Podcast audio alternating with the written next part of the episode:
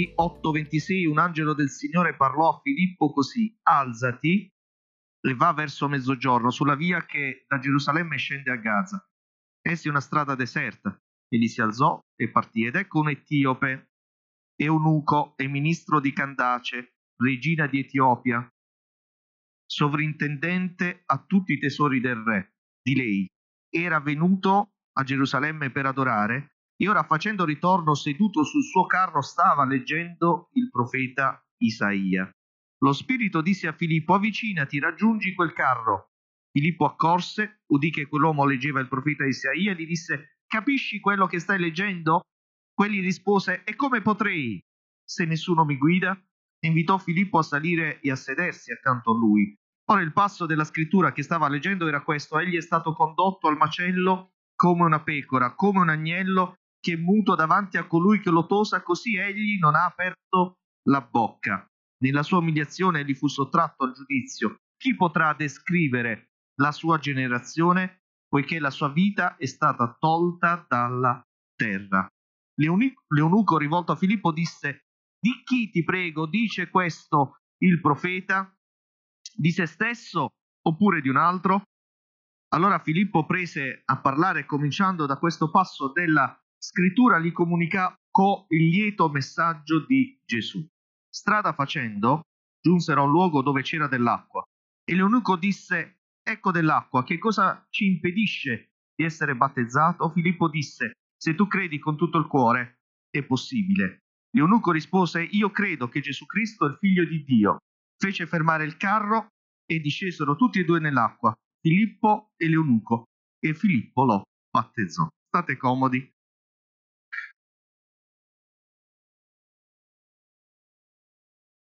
Ora l'esperienza di quest'uomo eunuco, ministro di Candace, uomo di governo, che però era interessato tanto da fare strada per andare ad adorare ed era interessato al messaggio della parola di Dio, l'interesse di quest'uomo in questo giorno incontra l'interesse di Dio. Perché? Perché Dio non solo è alla ricerca di coloro che vogliono conoscerlo, ma crea le condizioni perché quando tu sei alla sua ricerca, lui si fa trovare e si fa trovare nel modo più adatto alla tua e alla mia vita. C'è un desiderio nel cuore di Dio. Fatemi usare questa umanizzazione di Dio c'è un desiderio nel cuore di Dio, il desiderio del cuore di Dio che io e te lo conosciamo sempre di più e sempre in modo più profondo, perché quando ci impegniamo nel conoscere Lui attraverso la sua parola, Lui stravolge la nostra vita e ci fa diventare sempre più della statura di Cristo, concedendo alla nostra vita di essere totalmente diversa nella visione, nel modo, nell'atteggiamento, in quelli che sono anche i nostri programmi. Ossia dirà conosciamo il Signore e sforziamoci di conoscerlo. Perché dobbiamo sforzarci di conoscere il Signore? Perché la sua venuta è certa come quella dell'aurora. Egli verrà come la pioggia, come la pioggia di primavera che annaffia la terra. Che bella questa visione di Dio che viene, ma viene come la pioggia. Se noi siamo all'aria aperta e soprattutto se non apriamo l'ombrello per evitare che questa pioggia di benedizione prenda la nostra vita, noi verremo bagnati dalla benedizione di Dio e la nostra vita ne rimarrà quindi colpita e agiremo di conseguenza. Il tema di questa meditazione è lasciati contaminare, non dal Covid, eh? perché ormai la contaminazione è diventato un termine conosciuto e negativo. Lasciati contaminare in positivo. Lascia che la benedizione di Dio, lascia che quello che Lui vuole compiere nella tua vita possa andare in profondità nel tuo cuore.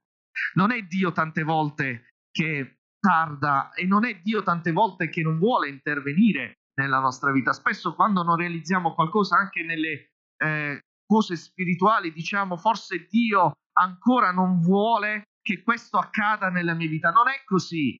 Non è Dio che vuole bloccare l'avanzamento della nostra conoscenza verso di Lui. Non è Dio che non ci vuole far fare esperienze molto più profonde di quelle che abbiamo fatto fino ad oggi, ma siamo noi che tante volte apriamo l'ombrello spirituale e diciamo Signore fin qui puoi arrivare, semplicemente perché non vogliamo perdere totalmente il controllo di che cosa? Signore, vogliamo lasciarci contaminare completamente da te. La prima cosa che comprende questo eunuco quando viene raggiunto da Filippo è che c'era qualcuno che era interessato a lui. Lui era su una strada deserta e non si aspettava certo di essere raggiunto da qualcuno che gli avrebbe portato il lieto messaggio della salvezza. Quella strada era deserta, non aveva l'obiettivo quell'uomo quel giorno di incontrare qualcuno. Ma guarda quello che fa Dio. Dio viene incontro alla nostra vita, viene a parlare al nostro cuore e viene a mh, mm, toccare le corde più eh, interne della nostra vita proprio quando noi siamo su una strada deserta, proprio quando non abbiamo altre circostanze intorno a noi che magari prendono la nostra attenzione e proprio quando quindi siamo anche nella condizione adatta perché Dio ci parli. A volte Dio deve portarci su una strada deserta perché finalmente riusciamo ad ascoltare la sua voce. E quindi quando leggiamo nella parola che tutto coopera al bene, ricordiamoci di questa strada deserta, perché a volte ci troviamo in determinate situazioni e attraversiamo dei deserti proprio perché Dio possa trovare la nostra attenzione e possa incrociare la nostra via e fermarsi a parlare con noi è stata l'esperienza della Samaritana che andava a prendere l'acqua all'ora sesta, circa alle 12, quando faceva più caldo e quindi le altre donne non andavano al pozzo. Lei lo faceva perché a quell'ora non poteva essere vista dalle altre e la sua condizione familiare, sociale non gli permetteva di essere così gradita agli occhi degli altri e quindi andava a quest'ora per poter prendere l'acqua. E quando Gesù gli chiese dell'acqua per poter bere, lei subito si affrettò a rispondere, Signore, tu non hai nulla per attingere e il pozzo è profondo. Voglio dirti che questa donna, nonostante si trovasse in una condizione disagiata e nonostante fosse in una condizione di peccato, ma aspettava la venuta di Cristo, perché aspettava di conoscere colui che era più grande di Giacobbe, ma sapeva che per arrivare a prendere l'acqua da quel pozzo bisognava avere gli strumenti adatti perché il pozzo era profondo. Non così per quanti stanno cercando il Signore. Gesù è raggiungibilissimo e ci vuole veramente solo la tua e la mia predisposizione di cuore, perché Lui possa non solo venire a dissetare la nostra vita, ma a cambiare ogni cosa. Il concetto che ci è stato trasmesso dalla cultura, dalla quale credo che molti di noi provengono, è che per avere un rapporto con il nostro creatore bisogna fare chissà quanti sacrifici, che per poterlo conoscere veramente dobbiamo essere disposti ad andare in luoghi particolari, a fare chilometri. Ci è stato detto che non è neanche possibile disturbarlo se non soltanto in determinate situazioni. Voglio dire a te che ascolti stamattina che invece il nostro Signore è qui presente in mezzo a noi e che è disponibile ad ascoltare proprio il tuo caso e a intervenire proprio nella tua vita e non ti chiede mezzi e strumenti, ti chiede solo disponibilità. Ti dice, figliol mio, dammi il tuo cuore. tu devi solo aprire, lui entra e fa tutto il resto. Quindi se pensi che sia difficile approfondire questa conoscenza con il tuo creatore, sappi che questa è una bugia. Lui è interessato a te.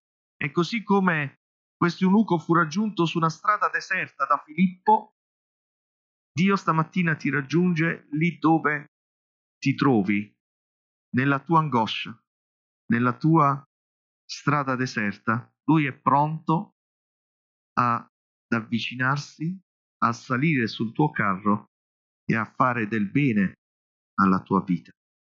Non solo questo uomo scoprì che c'era chi era interessato a lui, ma scoprì anche che quello che leggeva poteva essere compreso. Raggiungi quel carro, capisci, disse Filippo a questo eunuco, quello che stai leggendo?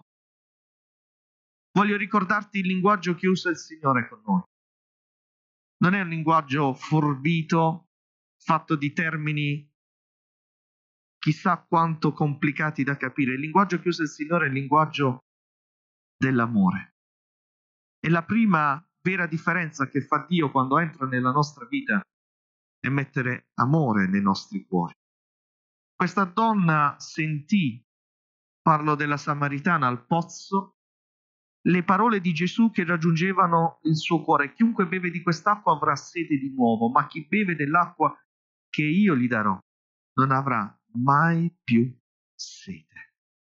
Anzi, l'acqua che io gli darò diventerà in lui una fonte che scaturisce in vita eterna. Gloria al nome del Signore. Questo è il linguaggio che usa Gesù. Non gli aveva ancora parlato della sua condizione familiare, non la stava accusando, non faceva come tutti gli altri che mettevano da parte le persone che avevano una condizione simile a quella di questa donna. Lui stava semplicemente amando ed è quello che vuole fare, perché Dio è amore e vuole mostrare ancora oggi a quanti non lo conoscono che il primo linguaggio che lui utilizza è proprio quello dell'amore. Lui ti ama.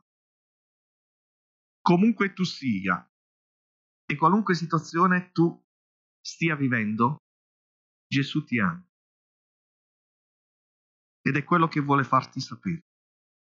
Perché pensiamo, e questo lo fanno anche i credenti che magari da anni conoscono il Signore, ma magari vivono una condizione spirituale difficile, l'errore che si fa molto spesso è di dire il Signore non può avere rapporti con me perché la mia condizione non me lo permette. Gesù ti ama e ti ama talmente tanto che stamattina ti dice la tua vita è preziosa per me. Torna ad adorarmi. Io tornerò a far sentire la mia presenza nella tua vita. Quando ero giovane decisi di non fare il servizio militare, non per gli altissimi ideali, decisi di fare l'obiettore di coscienza, ma perché lavoravo e non volevo perdere tempo e soldi. E quindi decisi di fare l'obiettore di coscienza. C'era un ufficio a Bari, la caserma picca, si chiamava Ufficio Forze Assenti. Non era bellissimo da leggere, Ufficio Forze Assenti, ma facevo parte di quell'ufficio. E andai a svolgere il mio servizio da obiettore di coscienza in un'associazione di disabili con vari tipi di disabilità e ben presto scoprì che la mia genialata era in realtà molto più complicata da portare avanti di quello che io non avessi immaginato. Mi affidarono diversi casi, uno di questi era un ragazzo autistico che aveva grosse difficoltà e la famiglia di questo ragazzo autistico di lì a poco decise di trasferirsi nello stesso residence dove abitavano i miei genitori e quindi non soltanto lo tenevo durante le ore eh, di obiettore di coscienza, ma poi c'era una piscina in questa residence, lui veniva là e io lo tenevo anche in piscina, cercavo di insegnargli qualcosa e siamo andati avanti così per mesi. Ora lui continua ad abitare là e accade che quando vado, è successo anche quest'estate, e mi vede, non so cosa c'è nella sua mente, sono passati veramente tanti anni, più di 25 anni, quasi 30. Però quando mi vede, lui corre verso di me e incomincia a girarmi attorno. È il suo modo forse per dirmi mi ricordo di te, eh, perché poi difficilmente si stacca dalle mie vicinanze, perché è rimasto affezionato a me. Voglio dirti che tu, per quanto possa con le tue azioni respingere il Signore, Lui continuerà a stare nelle tue vicinanze, lì vicino a te, perché vuole dirti, io non ti abbandono, io non ti lascio, e se tu torni a me, io tornerò in te. Stamattina devi considerare che l'amore di Dio è un amore coinvolgente. Lui non ti rinfaccerà, lui non ti caccerà e non ti dirà il tuo errore è troppo grande se tu ritorni al Signore. Lasciati contaminare, non rimanere impermeabile. Mi piace quello che decide di fare questo eunuco quando vede dell'acqua, ma non era deserto, eh, ma c'era dell'acqua. Ecco dell'acqua. Che cosa impedisce che io sia battezzato se tu credi con tutto il cuore? È possibile. La vera pioggia bagna ogni cosa. E stamattina vi dico la verità. Non so perché predico su questo, come spesso accade, ma so che c'è chi ha bisogno di essere bagnato e di tornare a considerare che Dio ama profondamente la propria vita. Questa donna che aveva detto a Gesù, la Samaritana, hai bisogno di qualcosa per raggiungere l'acqua perché il pozzo è profondo. Quando ascoltò Gesù, dice la scrittura, lasciò la sua secchia e andò in città per dire alla gente che aveva conosciuto il Cristo. Ma lasciò la sua secchia comprese che quella secchia serviva veramente a poco, a risolvere un problema momentaneo, ma non il vero problema che c'era nella sua vita. Lascia la tua secchia stamattina, lascia i tuoi strumenti, lascia anche quello scudo che hai alzato per non permettere a Dio di andare oltre nella tua vita. Devi lasciare per poter prendere. Devi lasciare per poter prendere. Devi mollare la tua secchia e andare di corsa da Gesù e dire Signore, io voglio avere di quest'acqua viva perché voglio tornare ad adorarti, a lodarti, a benedirti, a innalzarti così come tu vuoi. Dio non recriminerà la tua vita, non farà un elenco dei tuoi errori. Lui ti amerà. Chiudiamo i nostri occhi. Preghiamo il nome del Signore.